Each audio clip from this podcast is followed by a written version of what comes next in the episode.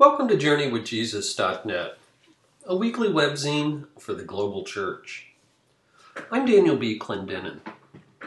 My essay this week is called Honor to Whom Honor is Due, celebrating Black History Month. For Sunday, January 29th, 2012. When I finished grad school in 1985, I had exactly one job offer. So that summer, my family moved to Michigan, and I began a six year stint teaching at William Tyndale College. One of the best parts about Tyndale was that 35% of our students were African Americans.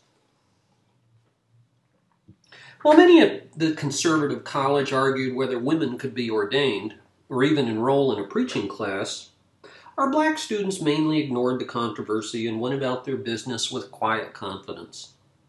Latricia pastored a storefront church that her grandmother had founded. Corletta led a megachurch and traveled the world preaching. Lee Artemis pastored a historic steeple church in inner city Detroit and even invited me to preach one Sunday.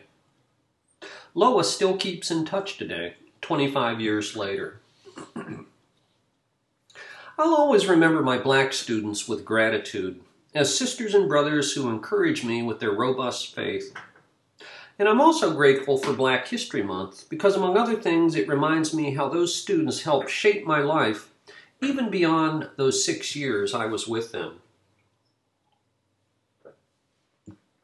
One of the most counterintuitive facts of history is that blacks adopted the religion of their white oppressors, a religion that was often the primary means of their oppression. Beginning in 1444 and lasting over 400 years, the European slave trade marketed and merchandised 40 million African people. Black history in America began in August of 1619 when 20 slaves disembarked from a ship in Jamestown, Virginia, and the captain traded them for food. By 1860, the United States Census identified 4 million slaves in the United States.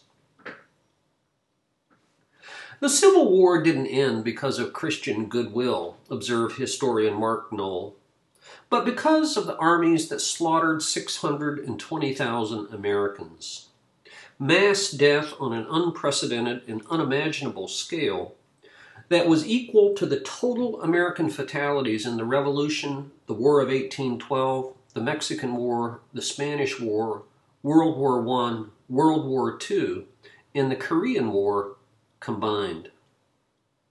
And these combatant deaths don't include civilian deaths. And since over half of the Civil War dead were never identified, Many people lost not only their lives, but even their names. A significant number of the 4 million slaves freed after the Civil War lived into the 1940s. During the Depression, the Federal Writers Project hired people to interview and record first person narratives from these former slaves. The last first hand resource that could document their slave experiences. Today, the Library of Congress houses 2,000 such interviews in their original dialect and broken English. It's called the simply titled Slave Narratives, portions of which are also available on the one hour film called Unchained Memories Readings from the Slave Narratives, 2003. Unchained Memory uses original still photographs, contemporary reenactments, slave music, a running commentary by Whoopi Goldberg, and most notably, and thus the film's title, dramatic readings of those original slave narratives by contemporary African American actors and actresses like Oprah Winfrey. They recall the daily horrors of slave life from those who lived to tell of it.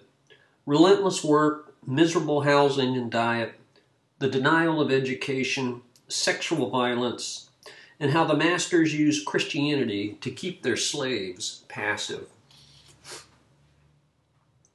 Neither the Civil War, the Emancipation Proclamation, nor the 13th Amendment fully abolished what Abraham Lincoln called the monstrous injustice of slavery. After all, it was the planters who were reimbursed for their losses, not the slaves. And as Isabel Wilkerson shows in her award winning book, The Warmth of Other Suns, the years of Reconstruction gave way to a Jim Crow South that was characterized by what she calls a feudal caste system of lynchings, terror, torture, and violence. They say a picture's worth a thousand words, but no words can describe, let alone explain, the horrific crimes against humanity documented in the book Without Sanctuary lynching photography in America from the year 2000. And not just the hangings, burnings, castration, mutilation, and sadistic tortures, like cutting unborn babies from their mother's womb. This is a significant part of American history, even if high school history courses ignore it. In the late 19th and early 20th century, says Leon Litwack, two or three black Southerners were hanged, burned at the stake, or quietly murdered every week. In the 1890s, lynchings claimed an average of 139 lives each year, 75% of them black. The numbers declined in the following decades, but the percentage of black victims rose to 90%. Between 1882 and 1968, an estimated 4,742 blacks met their deaths at the hands of lynch mobs. And these are only the documented cases. They don't include the so called legal lynchings of perverted justice or private posses on nigger hunts. Some lynchings were done in remote areas by psychopaths but many others were public spectacles that were advertised, described by lurid media headlines, and attended by thousands of voyeuristic spectators. They were carried out and celebrated by leading citizens, state and federal congressmen, and leaders in business and church. Our American Christians, wrote the anti lynching activist Ida Wells, are too busy saving the souls of white Christians from burning in hellfire to save the lives of black ones from present burning in fires kindled by white Christians. There was no due process of law in most of these lynchings, nor any attempt to hide the identity of the executioners. In fact, the U.S. Postal Service even mailed commemorative postcards with pictures of lynchings. Trains provided free services to the spectacles. When six million blacks fled the South in the Great Migration of 1915 to 1970, they often experienced a new and virulent strain of what Isabel Wilkerson calls hyper racism in the North and West. That led to all sorts of difficulties and disillusionments in housing, education, health care, and employment. Not only whites, and especially European immigrants, but even old time blacks resented the new arrivals. Maybe blacks accepted the gospel because they knew their Bibles well, especially prophetic texts like Isaiah 58. Whatever the reason or reasons, Lerone Bennett points out in his book Before the Mayflower that toward the end of the 19th century, the black church quickly established itself as the dominant institutional force in black American life. Martin Luther King, to take just one example, was a churchman and there was never a time when he was not a pastor. At Dexter Avenue Baptist Church in Montgomery and at Ebenezer Baptist in Atlanta. About himself, King once said, I am the son of a Baptist preacher, the grandson of a Baptist preacher, and the great grandson of a Baptist preacher. The church is my life, and I have given my life to the church. Yes, genuine change has come, even if too slowly. Vermont became the first state to abolish slavery in 1777. In her book, The Breakthrough Politics and Race in the Age of Obama, 2009, Gwen Ifill chronicles how radical changes have redefined the role of blacks in American politics. Today, for example, there are over 40 black city mayors. There's no longer anything like a monolithic black politics in America. Ifill devotes one chapter to each of four case studies of the new generation of black politicians. Obama, Artur Davis, a congressman from Birmingham, Alabama, Cory Booker, mayor of Newark, New Jersey, and Deval Patrick, governor of Massachusetts. Ifill then explores four themes. The complex relationship of generation change, in which younger black politicians must relate to their older forebears who carried the torch during the days of the civil rights movement, when many of them weren't even born. Secondly, race and gender.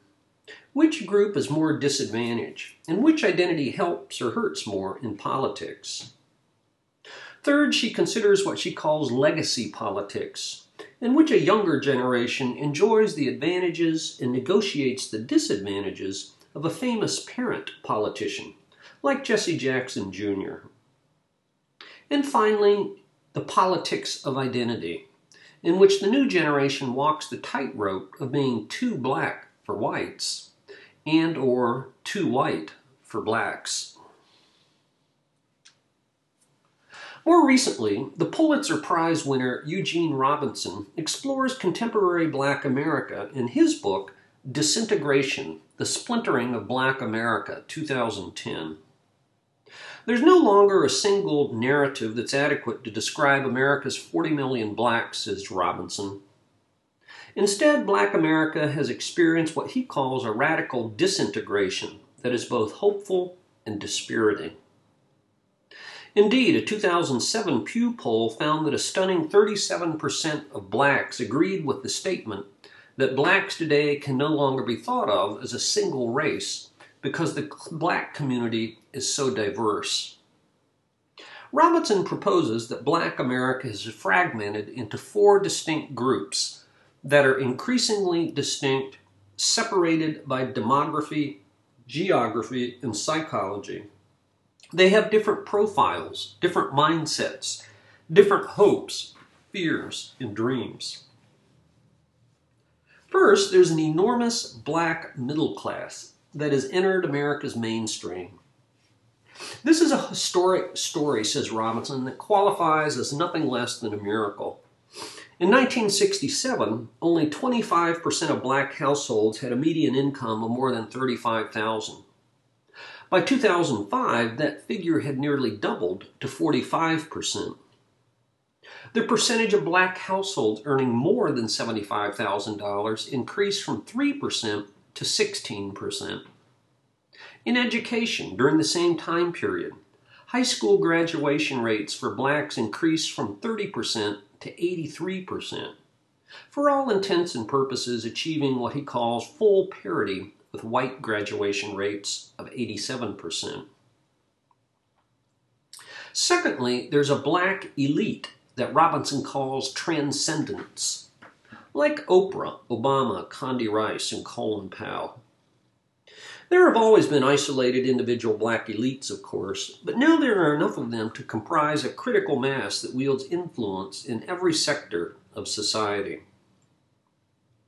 Third, there are emergents, made up of two distinct groups immigrants from Africa and the Caribbean, and then blacks in biracial marriages.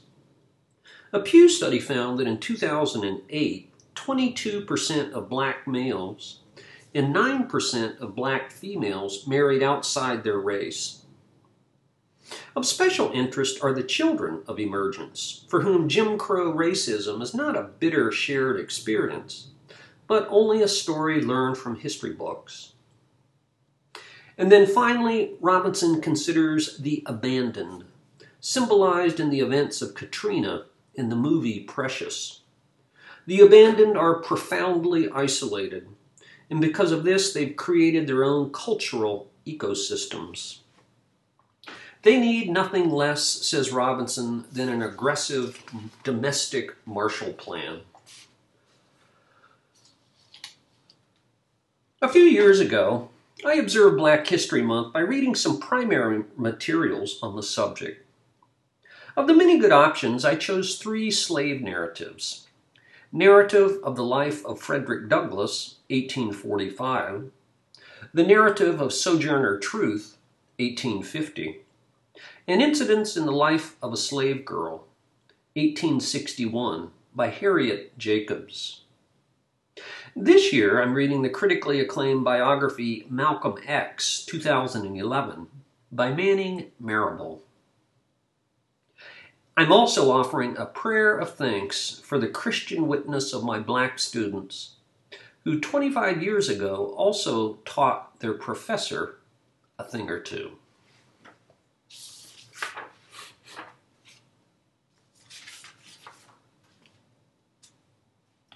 For books this week, I review the Apocryphal Gospels, Texts and Translations.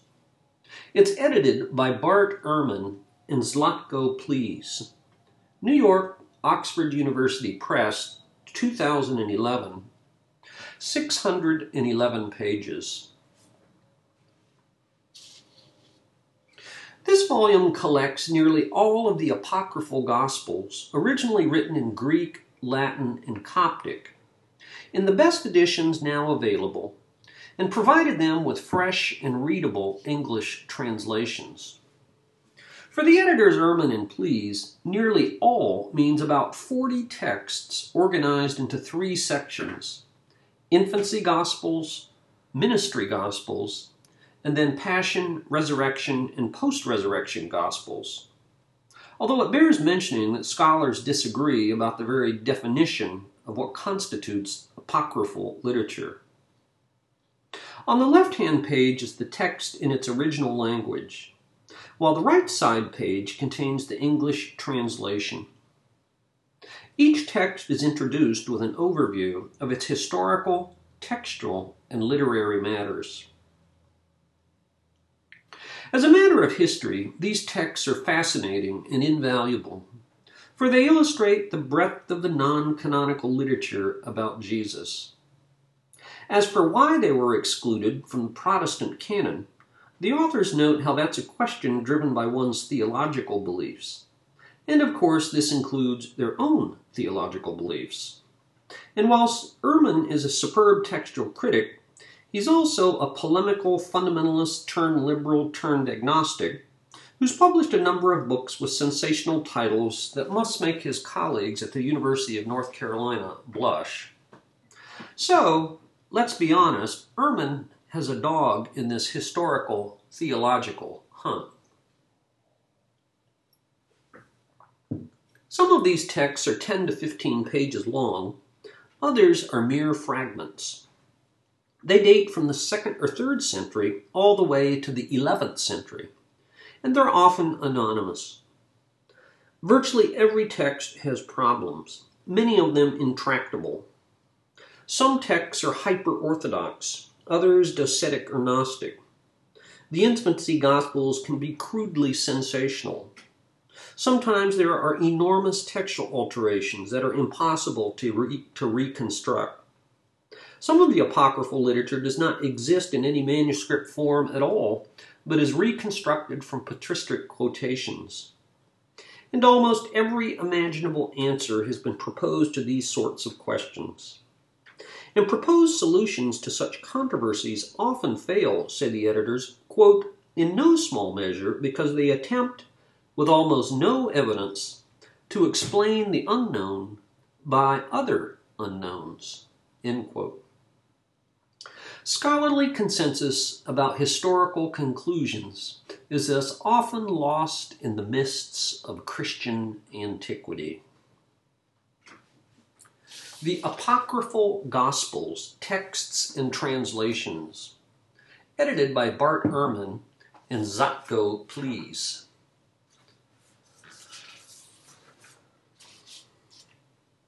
For film this week, I review The Artist, a French movie from the year 2011.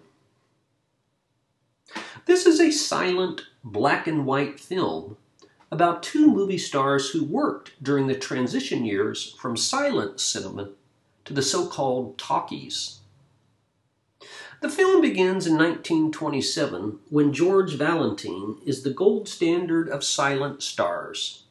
He lives and looks the part. Slick back hair, thin mustache, good looks, in a Beverly Hills mansion with Clifton the butler, Skippy his dog, and a massive painting of himself befitting a good natured narcissist. A flirtatious friendship with the young upstart Peppy Miller spells trouble. When George dismisses movies with sound, in his career craters, while she rockets to his former fame when she realizes how, quote, people want to hear me talk, end quote.